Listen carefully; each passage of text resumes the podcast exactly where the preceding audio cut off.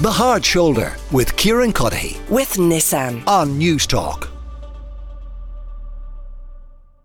Right now, I want to talk about this Dublin City Centre Transport Plan presented to Dublin councillors this afternoon. It includes banning commercial vehicles and private cars from travelling through Dublin City Centre by August. Eamon Ryan, uh, the Green Party leader, was talking about this earlier today. That is the ambition. By August, you will be able to drive into Dublin City, but not through Dublin City. So imagine all of the bridges disappeared. Might be the simplest way in your mind to think about it. You can get in to parts of the city to do something and get out again, but you can't use the city as a thoroughfare to get from point A to point B. Joining me to discuss is Stephen Browne, the head of public affairs in the Dublin Chamber, and John Mitchell, the owner of Mitchell Car Accessories on Capel Street. You are both very, very welcome, folks. Stephen, uh, broadly speaking, is this a good plan for the city? Uh, how it, yeah, it is actually, um, and it's something that's we've we have welcomed and something that was broadly consistent with our own uh, policy priorities for Dublin. Um, everyone recognises that Dublin needs to be somewhere where people want to go. They want to see Dublin as a destination. While tourism uh, from overseas is very important for Dublin, Dubliners, people who live in Dublin, should be able to come into Dublin and use it uh, as somewhere where they can socialise with friends, go and shop. Um, and this plan aims to do that. Um, we want it to be a vibrant city, um, and and it is something that we we um, we welcome. But it has to be uh, upheld by frequent and reliable public transport. Um, that is one of the caveats we put in our submission to uh, Dublin City Council and the NTA about this. Uh, it has to be followed very quickly by the full rollout of Bus Connect, uh, by Metrolink, which has been long awaited. Um, so so yeah, a- and actually before I before I forget it, um, the Luas as well. So it can work well Yeah. uh, if if those public transport um, programs are rolled out concurrently with it. Well, uh, I mean, have you faith, Stephen, that they will be rolled out concurrently, given that Eamon Ryan today is talking about August being the point at which the bollards will go up? Well, I suppose in two weeks' time we have another um, kind of point in the process of, of Metrolink where the um, the oral hearing is happening. So so that is moving on. Uh, Bus Connect is being rolled out, and I know there is sticky bits with it, but I suppose you you have to maintain the faith with a, with a lot of these things. That I, I know it's slow and it's frustrating for us and for our members uh, because it's something that comes up all the time Yeah. uh, when our members are talking to us is about getting people in and out of the city quickly and safely as well.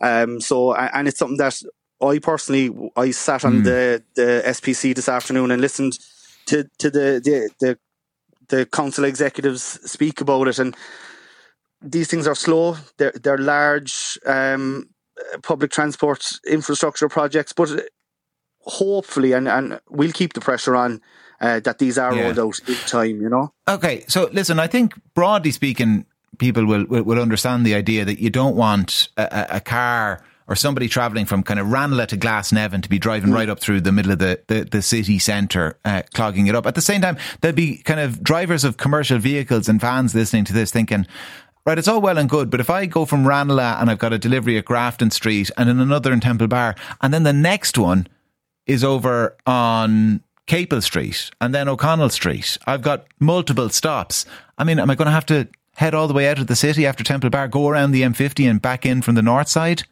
Well, absolutely, and, and and that's one of the major concerns we had, and we brought it up in, in our submission before Christmas. I brought it up again again today with, with Brendan O'Brien, and, and we've seen previously, like if you look at Grafton Street itself, it's pedestrianised from a certain uh, point in the morning, but there are an awful lot of of delivery trucks and parked on the street, and that's something that we want to see. That in the morning times, we'll say from four a.m. to seven a.m. that.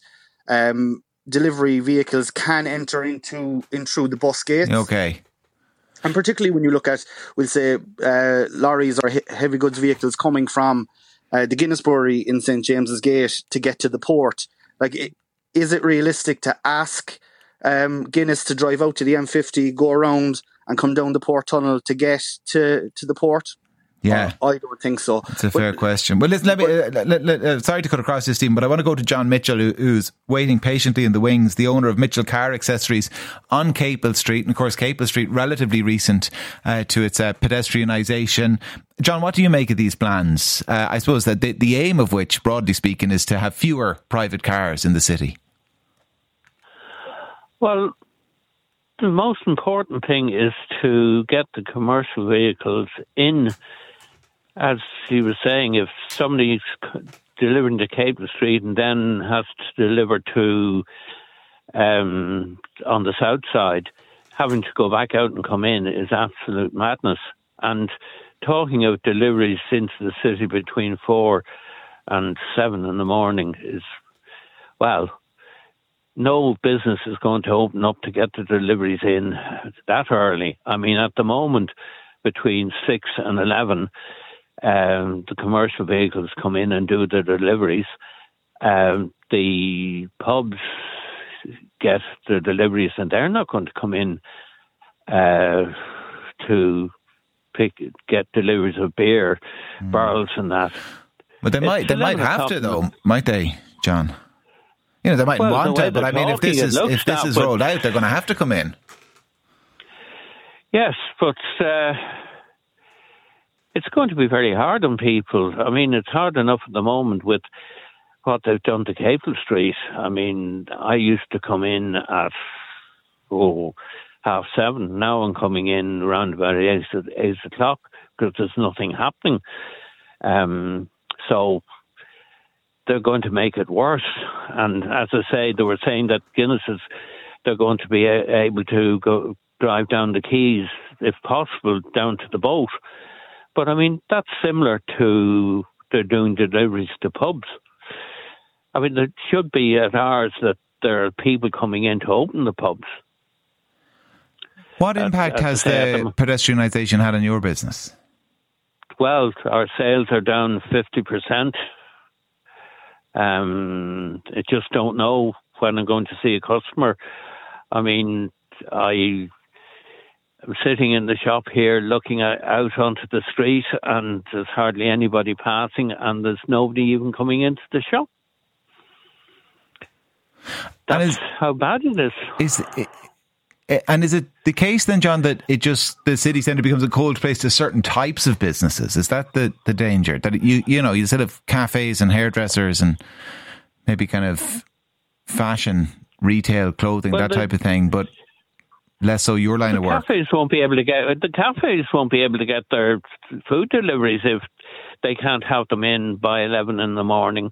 If they're told they can only between four and seven, I mean it's going to be madness. What absolute lunacy, says one listener, banning cars from going through the city. Did they conveniently forget that's where the ferry port is? Remember, tourists come by sea too, not all by air, and fewer by air if the Green Party get their way. Somebody else says there's a simple way to stop motorists going through Dublin City, and that would be scrap those tolls on the West and East Link bridges. They've been paid for numerous times over since they were constructed.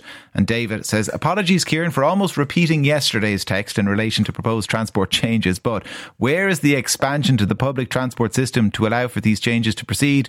The Green Party are delusional in pushing such dramatic changes without expanding public transport and providing a viable alternative first beforehand. They will be decimated in the next election. So says uh, David. Others, David, might point to bus connects and Metrolink plans. Uh, maybe you don't think they go far enough. I don't know. You let me know. The Hard Shoulder with Kieran Cuddihy. With Nissan. Weekdays from 4 on Newstalk.